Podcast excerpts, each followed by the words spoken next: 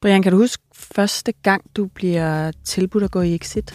Ja, det kan jeg. Det er lige efter, at jeg, jeg er blevet smidt ud i bad standing fra Banditas. Og så går der en måned til to, så bliver jeg kontaktet af politiet. Hvad siger de til dig? De siger hej. Det er politiet. Vil du snakke med os, og siger, tænker jeg med det samme, der er et eller andet galt her. Fordi jeg ved jo også, at de skal komme ud og sige, at ens liv er i fare og sådan noget. Det, det skal man jo øh, lovmæssigt komme ud og sige, hvis, der, hvis de har... Ja, altså hvis politiet har oplysninger om, at ens liv er i fare, så skal de ligesom kontakte ja. den pågældende. Så det er det første, du tænker? Det er det første, jeg tænker, ja. Og så tilbyder de dig øh, Exit. Hvad siger de? Jamen, de spørger, om jeg har hørt om øh, de, de nye Exit-programmer. Jeg kan godt høre på dem, at, at på grund af mit navn, og så stort i miljøet, vil det måske være en, en god fisk for dem at fange. Øh, det, kunne jeg, det kunne jeg godt høre på salgstagen, men, øh, men jeg takker nej, fordi jeg har alt muligt andet lige her, for jeg har nogle møder, jeg er ved at holde med, med den her klub, jeg røget ud af, og så, så det er lige sådan, øh, det, det kunne jeg ikke der. Så det er derfor, du siger nej? Det er simpelthen, fordi du ikke føler, at du er klar? Der er to ting. Det første er, at jeg ikke ved, hvad det drejer sig om. Og for det næste, så når jeg hedder Exit, så hører jeg stikker. Og så tænker jeg bare, det, det lukker jeg lige, lige, lige her nu. Altså, det lukker du, jeg. du tænker, Exit-program, så skal jeg sladre? Ja, det var det første, jeg tænkte i hvert fald. Det er Exit-programmerne, vi skal tale om i dag, og, og netop det her med at, at tage imod øh, Exit, som er en vej ud af miljøet, når man er rock- og bandemedlem. Øh, det er blevet til via de her Exit-programmer, som, øh, som har været til i nogle år efterhånden. Og det tilbydes både i kommuner, men også som i dit tilfælde af politiet. Altså man kan blive ringet op og blive øh, tilbudt at gå i exit.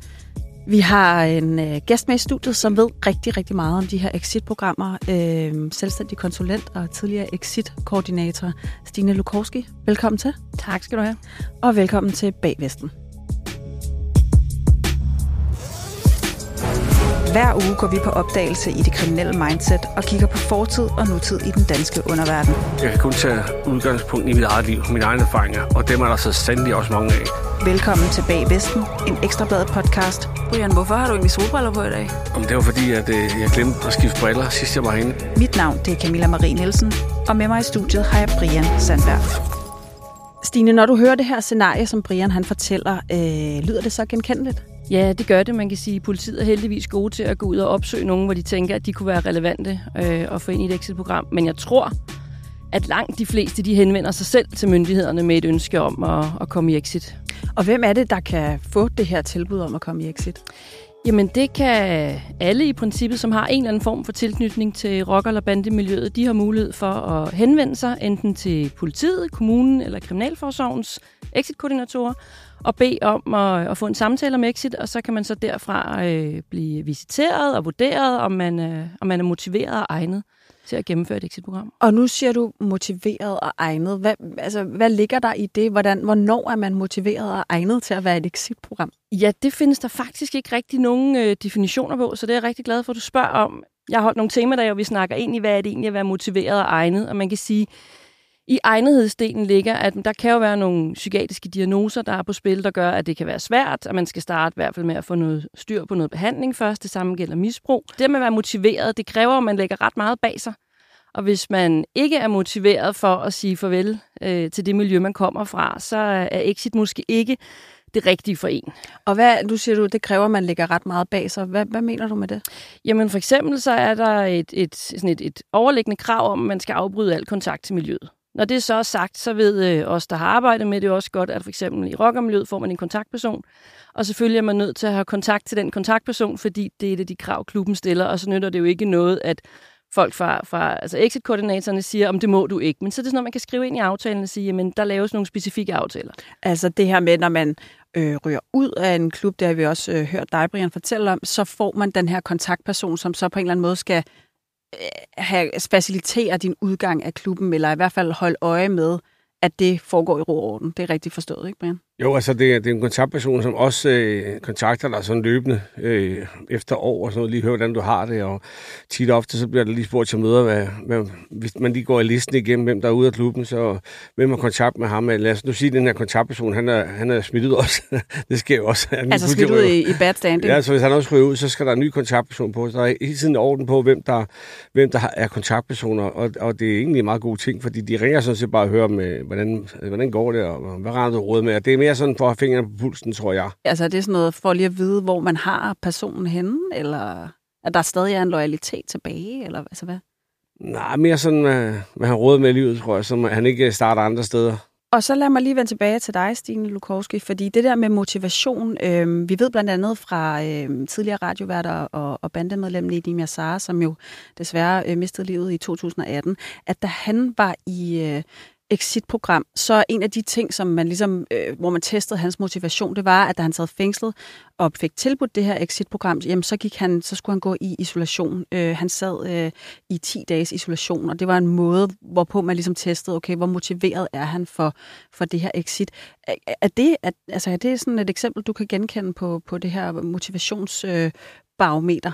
Nej, det er det faktisk ikke. Øh, så jeg har også arbejdet med, med borgere, som har været i i isolation under deres afsoning, men, men jeg oplever ikke, at det er noget, Kriminalforsorgen har brugt til at teste motivation. Jeg oplever mere, at man bruger isolation som en del øh, af noget sikkerhed. Så du kender altså ikke til eksempler, hvor man siger, okay, jamen, så må vi se, hvor meget du egentlig vil det her. Vi holder dig, øh, vi holder dig isoleret fra omverdenen. Nej, men det er måske også vigtigt at sige, man kan sige, der er den, den exit, rammemodels exit, som ligger, når man er på, på fri fod. Det er sådan det, vi omtaler som exit-programmet. Men Kriminalforsorgen har jo også en exit-del, som er for dem, der er under afsoning. Så hvad der foregår under afsoning på den måde, det skal jeg ikke så gøre mig klog på, men jeg har ikke hørt nogen af de borgere, jeg har besøgt i fængslerne, eller som jeg har modtaget på fri fod, øh, gøre brug af det der. Men jeg tror, Brian vil sige noget. Det ved jeg alt om, fordi jeg har siddet derinde øh, under adskillige gange det der, og de isolerer folk. Hvis du går ind og siger, at du øh, er meldt ud af klubben i guldstanding, eller du bliver smidt ud i bagstanding, for at komme væk fra den her afdeling, som er en rocker- eller bandeafdeling, så skal du isolere dig. Øh, fordi de, de skal ligesom tro på, at det er rigtigt, det her. Ellers så kunne du, så kunne du sige, at jeg er ude af klubben, og så går jeg over på en anden afdeling, uden at være ude af klubben. Så det skal være, det holder de skarpt øje med kriminalforsorgen, at man, det er noget, man mener. Men der kan vel også være et sikkerhedsaspekt. Du kan jo ikke sidde på afdelingen med dem, du lige har meldt dig eller blev smidt ud af. Ja, præcis. Så rører du automatisk. Altså dengang, hvor at, øh, jeg ligesom blev suspenderet ind på Vesterfængsel, der gik jeg over og bankede på og sagde, nu, øh, nu skal jeg væk fra den her afdeling her, jeg har meldt mig ud af klubben. Og så gik der ikke øh, ret lang tid på grund af mit navn. Så blev jeg flyttet til en anden arrest. Og det var dengang, øh, bare lige så, så lytterne er med, det var dengang, du var i Hells Angels, og du bliver suspenderet, mens du sidder varetægtsfængslet i forbindelse med den store rockersag, ikke også? Lige præcis. Så, går ja. jeg ind, og så melder jeg mig ud af klubben, og så går jeg ind på kontoret til kriminalforsorgen til fængselsbetjenten og siger, nu er jeg meldt ud af klubben, og det, ja, de skal nok gøre et eller andet nu. Og der, der, der reagerer de altså ret hurtigt og, og, og flytter mig øh, samme aften, fordi det er mig, tror jeg. Men hvis det nu har været en, en, øh, en supporter, eller en AK81, eller en, en, en normal medlem, så tror jeg godt, de ville have taget det mere roligt, og næste dag måske flytter mig over en anden fløj. Og så sidder du altså isoleret, indtil de finder ud af, hvad de skal, hvad de skal med dig. Og hvor røg du hen? En arrest nede i, syd, syd Lolland, et eller andet sted. Okay, Majbo, så man, Majbo man flytter dig simpelthen helt fysisk fra fængslet? Ja, ja, fuldstændig. Jeg røg væk, røg ned til Majbo Rest. Der var fandet med langt. Men lad os lige vende tilbage til, til de her exit-programmer, der foregår uden for murene, altså ude i, i vores samfund. Brian, vi var lidt inde på det i starten. Du bliver jo spurgt nogle gange til det her med, om du vil, vil gå i exit. Hvor mange gange bliver du spurgt? Jamen, jeg, jeg, jeg, jeg kun spurgt den ene gang der. Og så, øh, så er jeg ved at lave et program, der hedder Frontal på TV3 med, med, med tv-selskab, hvor vi har ligesom manglet den sidste episode. det var meget hektisk alt det her. Og der, der er en af mine rigtig tætte venner, hvad hedder det, øh, siger til mig, hvor fanden prøver du ikke at undersøge? Han havde inde og undersøge det der exit-program der. Og han siger, det er altså ikke noget med at stikke og sådan noget, det skal du bare vide. Det er mere så, du kommer væk fra miljøet. Og det var faktisk ham, øh, en meget tæt ven, der sagde til mig på løbende kamera. Så det også kom frem, så tænker jeg, okay, så, så hører folk det også. Men selvfølgelig hørte jeg klubben, men er min kontaktperson, så sagde jeg til ham, at øh, jeg, jeg kunne godt finde på at gøre det her på et tidspunkt. Så du ringer til, til Banditos, din kontaktperson der, og siger, det der exit-program, det kunne jeg godt være interesseret i. Hvad er reaktionen i den anden ende? Jeg havde en del kontakt med ham der, fordi der var der skete mange ting, som skulle ordnes der. Ikke? Og øh, da jeg så fik forklaret min kammerat, hvad det var, og at det faktisk at det kun hiver dig ud af NSC's register, og ligesom prøve at sluse dig ind i samfundet. NSC, det er National Efterforskningscenters register. Det er sådan et register, hvor at alle med tilknytning, tror jeg det hedder, til rock- og bandemiljøet bliver registreret. Og, og det er så blandt andet på baggrund af, hvornår politiet møder dig i... Altså, hvis du bliver mødt i forbindelse med andre rock- og bandemedlemmer, så noterer man det. Og så til sidst, så er der ligesom nok episoder, blandt andet, til at man så kommer i det her register. Det er vel rigtig forstået, ikke Det er også min oplevelse af det, ja. ja, ja. Når, når du så er så et register der, så bliver du stoppet hele tiden. Hvis politiet de stopper dig og visiterer dig, du har skat op i røven hele tiden, at du bliver hele tiden, kan man sige, når politiet ser dig, så, så, så følger de efter, specielt hvis du er en kendt person i, i miljøet. Så det tænker jeg, det gad jeg godt, for der var jeg nok blevet stoppet en, en 10-12 gange efter at være røget ud også, hvor jeg tænkte, det, altså, det her gider jeg simpelthen ikke blive ved med. Og exit-programmet er en måde at blive fjernet fra det register på også. Så har de ikke den der lås på dig, hvor der står, øh, at du er NEC aktuel. Det står faktisk på deres computer, det har jeg set. Okay, men du siger i hvert fald ja. Hvad sker der så? Ja, så, så ringer jeg de der tilbage, øh, som, har, som har tilbudt mig det der, og, og så ved det, så siger de, at de vil godt komme privat til mig og snakke med mig. Og allerede der tænker jeg, nu er vi ude i noget, øh, nu er vi ude i noget der er rigtig farligt, og hvis nogen ser det, og, jamen bare roligt, sagde vi kommer i civil tøj, og, og så synes jeg, at stemmen virker lidt bekendt og sådan noget. Ikke? Og, og jeg har boet sådan på Frederiksberg i en baggård, og, hvor jeg havde en altan, jeg kunne kigge ned, når de gik ind igennem den her sluse der. Og så havde jeg lavet en aftale med dem, de skulle komme til kl. 12, tror jeg det var, en eller anden dag. og så holdt jeg øje med, at de kom. Så kom de jo gående i, i civil top, men jeg kunne se, at de havde pistoler øh, indenunder stadigvæk. Så det var jo rigtig politifolk, der kom. Og jeg kendte begge to, fordi de har smidt ud af diskotekerne de sidste 15 år. Øh, ved det, mens de havde kørt rundt i forskellige enheder. Så nu var de blevet så gamle som mig, at de røg over i exit-afdeling, så vi, vi fandt sådan en plads sammen, tror jeg. Og så smiler jeg, da jeg så ham, med ham den ene, ham kendte jeg særdeles godt, fordi han var også en kampsportsmand, øh, politimanden der. Og så satte de sig op, og så, så med det samme sagde han, prøv at høre, det kan lige så godt udelukke, at, at hvis du vil snakke med, men at hvis du vil lægge noget kort på bordet, så er det ikke os, du skal snakke med. Så kan vi godt give dig et nummer, hvor du kan snakke med nogle andre. Men, men det er ikke det, vi, vi råder med. Vi råder kun med exit. Og lad mig lige gribe den, Stine, mm. fordi du har jo siddet med de her exit-programmer i mange år. Du har siddet med, med rock- og bandemedlemmer, som ønsker at forlade mm. miljøet. Den her frygt for, at man skal sladre for at komme i exit, har du hørt om den før? Ja, jeg vil sige, at jeg har siddet til rigtig mange møder, hvor noget af det første politiet har sagt, er, at du skal bare lige vide, at det, du skal ikke sige noget, og hvis du er kilde eller informant eller et eller andet, så er vi nødt til at lukke exit-aftalen her allerede, inden den er kommet i gang, og så skal du lige gøre noget andet færdigt først, fordi det er rigtig vigtigt for alle, tror jeg faktisk, at holde, holde tingene meget adskilt og sige, exit er i virkeligheden en, en hjælp til at komme på fod igen, og det der med at fortælle noget om nogen, det er noget helt andet. Og, og man skal ikke blande pære og bananer i den her sammenhæng. Og, og hvorfor skal man ikke det? Fordi det der noget for noget, det, det fungerer ikke. Det gør jo også, at hvis du så er i exit, og alle ved, at så skal man sige noget, men så er der en potentiel så er du en risiko for dem, der stadig er aktive i miljøet. Exit har eksisteret i 12 år nu, og der er jo ikke nogen, der kan pege på at sige, at det var ham der, der gik i Exit, der endte med at stå og vidne i min sag. Så kan vi se, at dem, der går i Exit, er faktisk nogen, der bare ønsker en hånd til at komme ud af miljøet. Og langt de fleste, der forlader miljøet, øh, er jo ikke igennem et exit-program. De laver deres egen øh, farvel til miljøet. Men dem, der er i exit, er dem, der er en eller anden, altså har brug for hjælp til et eller andet helt konkret til at komme videre. Hvad er det, du oplever, de kæmper med, eller har brug for en eller anden hjælpende hånd til øh, borgerne? Ja, øh, det er meget forskelligt, fordi det er så forskellige borgere, vi får ind. Jeg tror, der er mellem 35 og 40 års aldersspænd, jeg har arbejdet med. Altså, jeg har haft nogen, der var rigtig unge og var ret nye. Jeg har haft nogen, der var øh, uden at fornærme dem her i lokalet, der er fyldt 50, som øh, var ret voksne. Øh, så jeg vil sige, det er meget individuelt. Øh, nogle har brug for hjælp til at få fjernet nogle tatoveringer. Det er sådan meget øh, almindelige ting. Og der kan øhm, man få tilskud via exit-programmerne? Det kan man nemlig. Ja. Ja, der er det sådan, så Justitsministeriet lavede for år tilbage en pulje, man kan søge, og der søger man øh, via politiets exit-koordinator ind til det nationale exit-kontaktpunkt, og så kigger de på det. Og så er der mulighed for at få betalt en fjernelse, eller i nogle tilfælde et cover-up. Og det er, det er rigtig vigtigt at få fjernet de tatoveringer, også fordi når man ser sig selv i spejlet, så er det rart at kunne se, at der, der sker noget med mig fysisk også. Mm. Og så er der også rigtig mange, der har brug for at tale med en god og erfaren psykolog om de ting, man har oplevet, øh, både noget, man selv har gjort, eller noget, man har været udsat for. Øh, så er der mange, der har brug for en mentor til ligesom at finde ud af, når du forlader et miljø, og inden du sådan er integreret i et, et andet miljø, så er der en lang periode i ingenmandsland, og det kan være rigtig svært at, at komme igennem. Så en god mentor er der også mange, der har brug for, og måske også hjælp til at finde et, øh, et plads på arbejdsmarkedet. En uddannelse.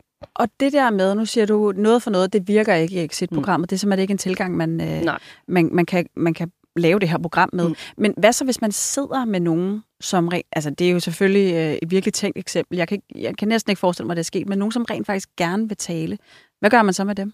Så må du gå til politiet og få den klaret. Det er slet ikke noget, jeg, øh, jeg har lyst til at have noget med at gøre. Men det var, som jeg sagde før, også, ja. det var faktisk noget, de sagde i politiet. Så skal mm. du snakke med nogle andre politifolk. Ja. Der vil vi godt henvise, det vil de selvfølgelig gerne. Mm. Men det er helt, helt rigtigt, hvad du siger. Det, det er meget sjovt, fordi at, øh, at jeg, jeg havde brug for det hele. Mm. At jeg havde brug for, for læser, og jeg havde brug for et job, jeg havde brug for bolig, jeg havde brug for alt.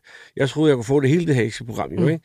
Men, men med mit navn, og så ham her, politimanden, som skulle hjælpe mig igennem det her, sammen med kommunerne, det gik bare ikke, fordi Brian Sandberg, han kunne ikke få noget som helst. Og mm. det kunne jeg, når jeg ser tilbage, sagtens forstå. Mm. Og der sad sådan nogle Ja, hende, den første, vi kom op til på en kommune, og nu kommer anekdoten. Mm-hmm. det var lige meget, hvad for en kommune, der sad med ham politimanden, og så hende her, hun kunne slet ikke kigge mig øjnene, for det var, jeg tror, hun var skide bange. Ja. Og så ville vi bare, han ville prøve at se, om han kunne få mig ind så, i, på noget job som skraldemand. Ham der. Han ja. var sådan helt ivrig, ligesom jeg var. Nu skal vi fandme bruge det her exit til noget, ikke? Og hun kunne ikke hjælpe med noget, som jeg hørte aldrig fra hende. Og han sagde også bare, det er helt galt. Hun kunne ikke engang kigge i øjnene, sagde han, da vi gik ud derfra. Så sagde han, jeg er ked af at sige det. Men når jeg så ser tilbage nu, så kan jeg godt forstå det. Hvad fanden skulle de gøre med mig? Jeg ringede jo til, til der var en anden, der røg ud øh, klubben fra Jylland af, som sagde, hvad, hvad med det der exit der? Så det er sådan her, så jeg ved, miljøet, de, øh, de er ligeglade med det, fordi du skal ikke stikke nogen, men du kommer ud af registret, mm. og det har jeg haft det godt med. Men hvis du godt vil det, så, så, så kan du bare ringe til den exit-koordinator, jeg kender fra politiet. Det gjorde han så. Ja, fedt. Så gik der jo så 14 dage, så ringer han der politimanden til mig og siger, at ham der, han er sgu ikke klar. Mm. Men mener du så? Jamen, han skulle både have rød løber, han skulle have lejlighed, han skulle arbejde, og han skulle have en masse penge også. Det går altså ikke, så det, han er ikke klar. Mm. Så de, sådan kigger de altså også på det. Folk, de tror, de kan få alt muligt. Det kan man ikke. Så man skal ikke forvente, at hele verden ligger for ens fødder, når man så går ind i sådan et exit-forløb. Der er noget arbejde, man selv skal, skal lægge i det. Altså, man skal selv lægge det store arbejde, men jeg tror, at Brian rammer hovedet på søm med noget, der er ret vigtigt. Det er at sige, at der er så mange kommuner. Der er 98 kommuner i Danmark. Hovedparten af dem har ikke et problem til hverdag med, med folk fra rocker- og bandemiljøet. Det vil sige, at de har ikke medarbejdere siddende, som har den fornødne ekspertise til at kigge folk i øjnene både nogen, der kommer som, som Brian og har været en eller anden måde profileret i medierne, men også nogen, der ikke har. Som jeg siger, de har ikke det kendskab, der skal til. Øhm, og det er rigtig, rigtig ærgerligt, for jeg tror faktisk, at vi mister nogen på den konto. Og altså, jeg synes vi, jo, at kommunerne i stedet for at tage en eller anden tilfældig Gertrud ned for regnskab og bede hende om at være exit-koordinator for kommunen, skal på papiret have en, så bruge sådan nogen som mig, der har erfaringen til at så hyre mig ind ad hoc til at, at lave de aftaler, for det, det kan man faktisk godt som kommune. Men Brian, nu fortæller du det her med, du er på kommunen, der, der, der er en politimand, der gerne vil have, at du starter som skraldemand for eksempel. Øh, hvad skete der i det her exit-forløb? Hvad var din videre færd? Altså, du bliver fjernet fra det her register, og det er du rigtig glad for, kan jeg forstå på dig. Men hvad, hvad, hvad skete der ellers? Jeg vil sige, hun rammer også øh, med på hovedet ved at sige, at øh, man er en ingemandsland i et stykke tid. Og det er faktisk det, du skal bevise, at du, at, at du ikke vil det her. Fordi det nemmeste er det at hoppe tilbage til miljøet. Og politiet sagde faktisk til mig, at uh, du går ikke ud af exit-programmet, selvom du laver noget kriminelt. Så, er der bare, så bliver du dømt for det jo. Altså, så, så er du stadig med i vores pulje. Det er kun, hvis du går tilbage til miljøet. Du går tilbage i NEC's register jo. Og det, det synes jeg var, det var, det var faktisk øh, det var, det var rigtig godt, øh, de sagde sådan noget der. Fordi det kan jo godt være, at folk de ryger ud i en eller anden ny kriminalitet, mens de render rundt i et exit-program. Det, det, det, det kan man ikke... Øh, så det vil sige, at den kriminelle adfærd, den, må man, den kan man godt sådan se bort fra lidt endnu i sådan et exit-program, bare du ikke gør det i en vest, eller gør det for gadebanden? Nej, eller... Ja, det tror jeg, jeg tror, fordi det, det, det er svært at, at, at være ingemandsland. Ja, prøv at beskrive og, det der ingemandsland. Hvis du ikke får noget hjælp, for det, det, det, nu, nu fik jeg jo ikke noget hjælp. Jeg, altså, det sidste møde, jeg havde, der havde jeg faktisk øh, to for skat, to for politiet med, mig og så min øh, forlovede var inde i, i, i baglokalet ved, hjemme, i min eget private hjem. Ikke? Og, og, og så tænkte nu skal vi rydde op i det hele her, fordi at, øh, det tager normalt et halvt år. Så er man, ude af, øh, så man gennemført exit-programmet. Det tog to år med mig. Det var, hvad de sagde. Et halvt til et helt år, ved at de sagde. Det tog to år med mig. Øh, og jeg, og jeg, jeg fik faktisk ikke hjælp, når vi gav op. Politiet gav også op, for de kunne ikke mere. Jeg, så jeg skaffede mig selv et job, hvilket også er det, man skal. Fordi så beviser du også, hvad, hvad, at du selv vil noget. Ikke? Og jeg skaffede mig også selv en bolig, og jeg skaffede mig også selv øh, det der med at komme videre i livet. Ikke? Men jeg ville fandme have et stykke papir på, at jeg var ude af det der exit Ja, det fik jeg til sidst. Ja, det er godt. Får du sådan et diplom egentlig? Nej, det, men jeg fik til at skrive det, jeg ville fandme have det skrevet, når der gik to år. Så jeg fik sådan et stykke papir på, at jeg har deltaget i det her. For jeg rykkede også fra den ene by til, til Slagelse, så fik jeg nogle nye, exit, mm. Øh, og nye politifolk, hvor, hvor de bor politistation eller noget. Ikke? Så det ændrede sig lige sådan, men, men det der møde, jeg sad til sidst, hvor jeg tænkte, Altså ham, øh, ham for skat der, det, de skriver stadigvæk for bandenheden, så der er man ikke ud af noget ekstra program øh, for, for skat. Øh, men han sad med, det, det, han gik mest op, og det var, det, det, vi står i de her hvide telte, han havde set mig masser af gange, så synes han jo også, at skat skulle have pistoler, ligesom i USA, så sad jeg bare og tænkte, det her, det, hold det op, mand. Altså, er det der, hvor vi er, man, altså, det, det, er jo helt, altså, det, det er jo paradoxalt, man sidder, som, som, fordi jeg er et, et profileret medlem øh, ude af klubben, og så skal man høre på sådan noget der, fordi det, han kunne ikke lide mig. Nej, men det, det han, og de hvide telte, han taler om, det er de telte, man stiller op til, for eksempel, når klubben klubben holder fest. Ja. Og så visiterer man hver eneste medlem, der, der ankommer i, i, i klubben. Øh, man tjekker, hvad for nogle mærker har han. Har han fået nye mærker på vesten? Øh, og der er skat også til stede for at tjekke, hvad guldtænder og smykker, Ja, eller hvad de, er de det? tjekker jo, om, om, du, om du har en gæld til, det, til, til skat, så kan de finde på, hvis du har et, et u eller et halskæde. Og, og så var der en meget, sjov, øh, en meget sjov lille ting, fordi der var en af, en af medlemmerne, der sagde, at nu havde de en tandlæge med ud til alle dem, der havde fået lavet guldtænder. Og så, så begyndte vi jo at grine. Altså, han, han kunne ikke holde masken, men øh, ham der, nogle af dem, der havde fået lavet tænder, de tænkte, øh, er det rigtigt det der? Men det var bare en joke. Men, øh, men, men vi laver også sjov med, når man var i miljøet. Der, ikke? Men de står simpelthen og tjekker, om du skylder penge, så tager de, hvad du har på dig. Så dem, der ikke skylder penge, de har jo alle smykkerne på ind. Så der er en, der har rigtig mange halskæder på ind, når man går ind igennem teltet. Ikke? Og så, Så man kan, man kan se, hvem der har styr på deres øh, økonomi, ud fra, hvor mange smykker de har på. Enig, ja. Øhm, Stine, nu siger Brian det her med, at det tager et halvt år. Er det, er det meget Mm. rigtigt, eller hvordan?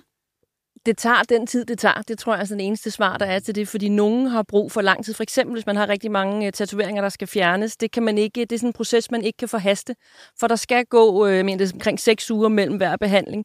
Så hvis du har et helt bryst, eller en helt ryg, eller en helt arm, så tager det altså noget tid, og så er man nødt til at ligesom have exit-aftalen i gang, fordi der er de her bevillinger. Og for nogen tager det lang tid, for nogen tager det relativt kort tid. Det kommer også an på, kan man sige, hvad du har med i rygsækken af gode ting. Hvis du er 30, har levet hele dit liv, øh, fra du var 13-14 år måske, i et, i et gademiljø, har svært ved øh, at læse og skrive, har svært ved nem idé, har svært ved sådan at begå dem, så kan det godt tage lidt længere tid, før du ligesom lander hvor hvis du har haft rigtig mange gode erfaringer, har haft tilknytning til arbejdsmarkedet, har mange gode ting med dig, så er det måske lidt mindre, der skal til. Så jeg vil sige, det er så individuelt. Plus, jeg vil også lige indskyde, at øh, der er jo himmelste forskel på et bandemiljø og et rockermiljø. Mm.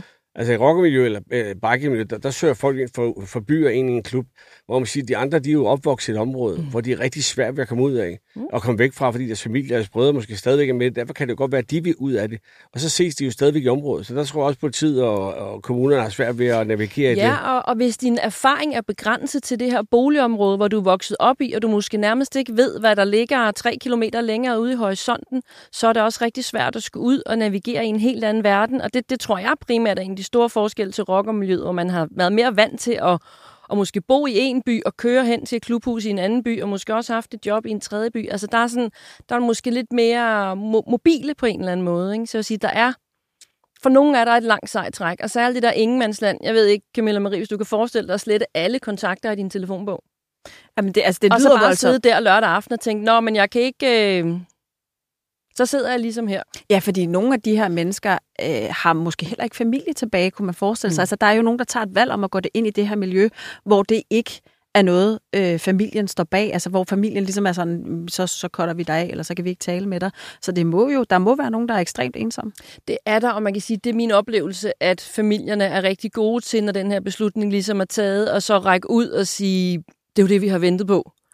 Øh, og den glæde, der er, jeg har været så heldig, så jeg får lov at møde rigtig mange mødre, som er bare sådan, de bliver sådan helt, for helt julelys i øjnene, så nej, nu kan jeg jo se, at min dreng kommer mere og mere frem igen.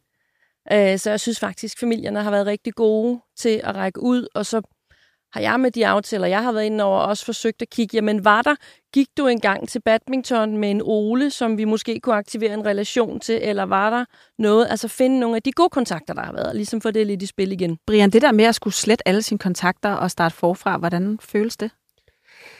Jamen, øh, hvordan skal jeg forklare det? At, øh, nu er jeg her i stedet i livet, hvor, hvor jeg, jeg ringede efter alle mine venner i går, og han havde ikke tid. Altså, det er der, man er. Det er der, hvor man er. Man har, Der er en man kan, tilbage. have, man, kan, man kan have 2.000 brødre kl. 11, og så kan man have 2.000 fjender kl. 1 i det miljø der. Så det, det rykker sig bare. Så, så, så min telefon ringer næsten aldrig mere. Så sådan lørdag aften der, det oplevede du også, så var der helt stille. Fuldstændig. Dejligt stille. Du så det som en øh, velsignelse, eller var der lige noget i starten, hvor du tænkte, det er fandme hårdt det her? Nå ja, det var det de første par år. Men, øh, men nu, nu, nu er det jo dejligt nok, altså, at man ikke bliver ringet op, der er et eller andet drama, der er et eller andet, øh, man skal tage stilling til, eller sådan noget. Det, det synes jeg kun er fint. Kommer man nogle gange, øh, altså kommer det under huden på en det her at arbejde med, det er jo et arbejde med mennesker, som står i, i, i en svær tid i deres liv, og, og man har vel tæt kontakt som exit-koordinator, kunne jeg forestille mig. Kommer det under huden på en?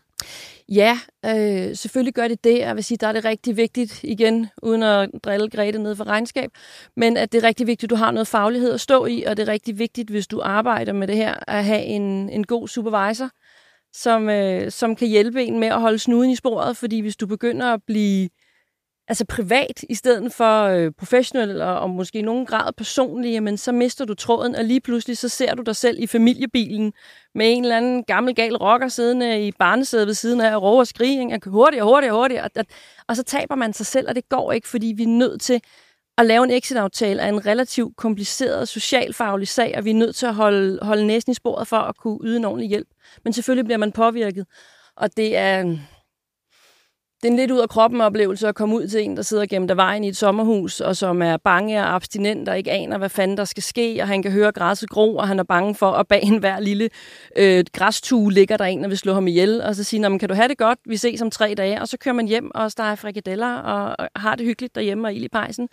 Det er, det er sgu lidt stenet nogle gange i virkeligheden. Men, men kan det være farligt at være i exit? Altså, er der eksempler på det? Altså for at citere øh, herr Brian Sandberg, hvis man leger vandkanten, så risikerer man at blive våd. Det er fandme godt sagt. det er skide godt citat. Jeg elsker det citat. ja. øh, og det gælder selvfølgelig også stadig, når man er i exit. Og det er min oplevelse, at politiet er rigtig gode til at holde øje med den sikkerhedsmæssige situation, som de har adgang til. Men i virkeligheden, så ved kandidaterne også oftest, hvad der er klogt at gøre, og hvad man skal lade være med at gøre. Og så altså, det er jo vigtigt lige at understrege, og nu har vi været inde på det et par gange, exit-program er ikke lige med, at man skal, man skal tale med politiet. Mm. Faktisk så, så ser man helst, at man øh, lader være med det. Hvis man taler med politiet, så er det i stedet øh, det, der hedder vidnebeskyttelsesprogrammet, hvis man altså skal bruges i en, øh, i en, øh, i en retssag imod nogle personer. Det ved jeg, Brian, det har du jo selv øh, siddet på, på anklagebænken i en sag, hvor der var et, øh, et medlem, som, som var i vidnebeskyttelse. Og det er de her Altså det er sådan et lidt andet program. Det er der, hvor vi hører om, at de, de ændrer identitet, de får skiftet tænder, de ændrer udseende. Der bliver sikkert også fjernet tatoveringer og sådan nogle ting. Og det er, sådan, det, det er en, en mere omfattende øh, måde at fjerne folk totalt fra, fra, fra miljøet. Øhm, og der vender man jo, så vidt vi ved, heller ikke rigtig tilbage til sin egen omgangskreds. Der, der skal man virkelig øh, korte alle forbindelser for at være i sådan et vidnebeskyttelsesprogram. Så det er noget helt, helt andet end, end Exit. Jeg bliver nødt til at knytte en kommentar til, hvad, hun, hvad, hvad du siger omkring øh, mødre og, og fædre. Jeg skyld også. At selvfølgelig er de glade, når, når, mm. når først øh, at, at deres børn træder ud af det, eller bliver smidt ud af det. Altså, min egen mor, hun blev, altså, det, det er jo et sindssygt det her, hun blev glad, da jeg i fængsel den store sag der, fordi så blev jeg ikke skudt efter mere. Mm. Jeg har blevet skudt efter så mange gange.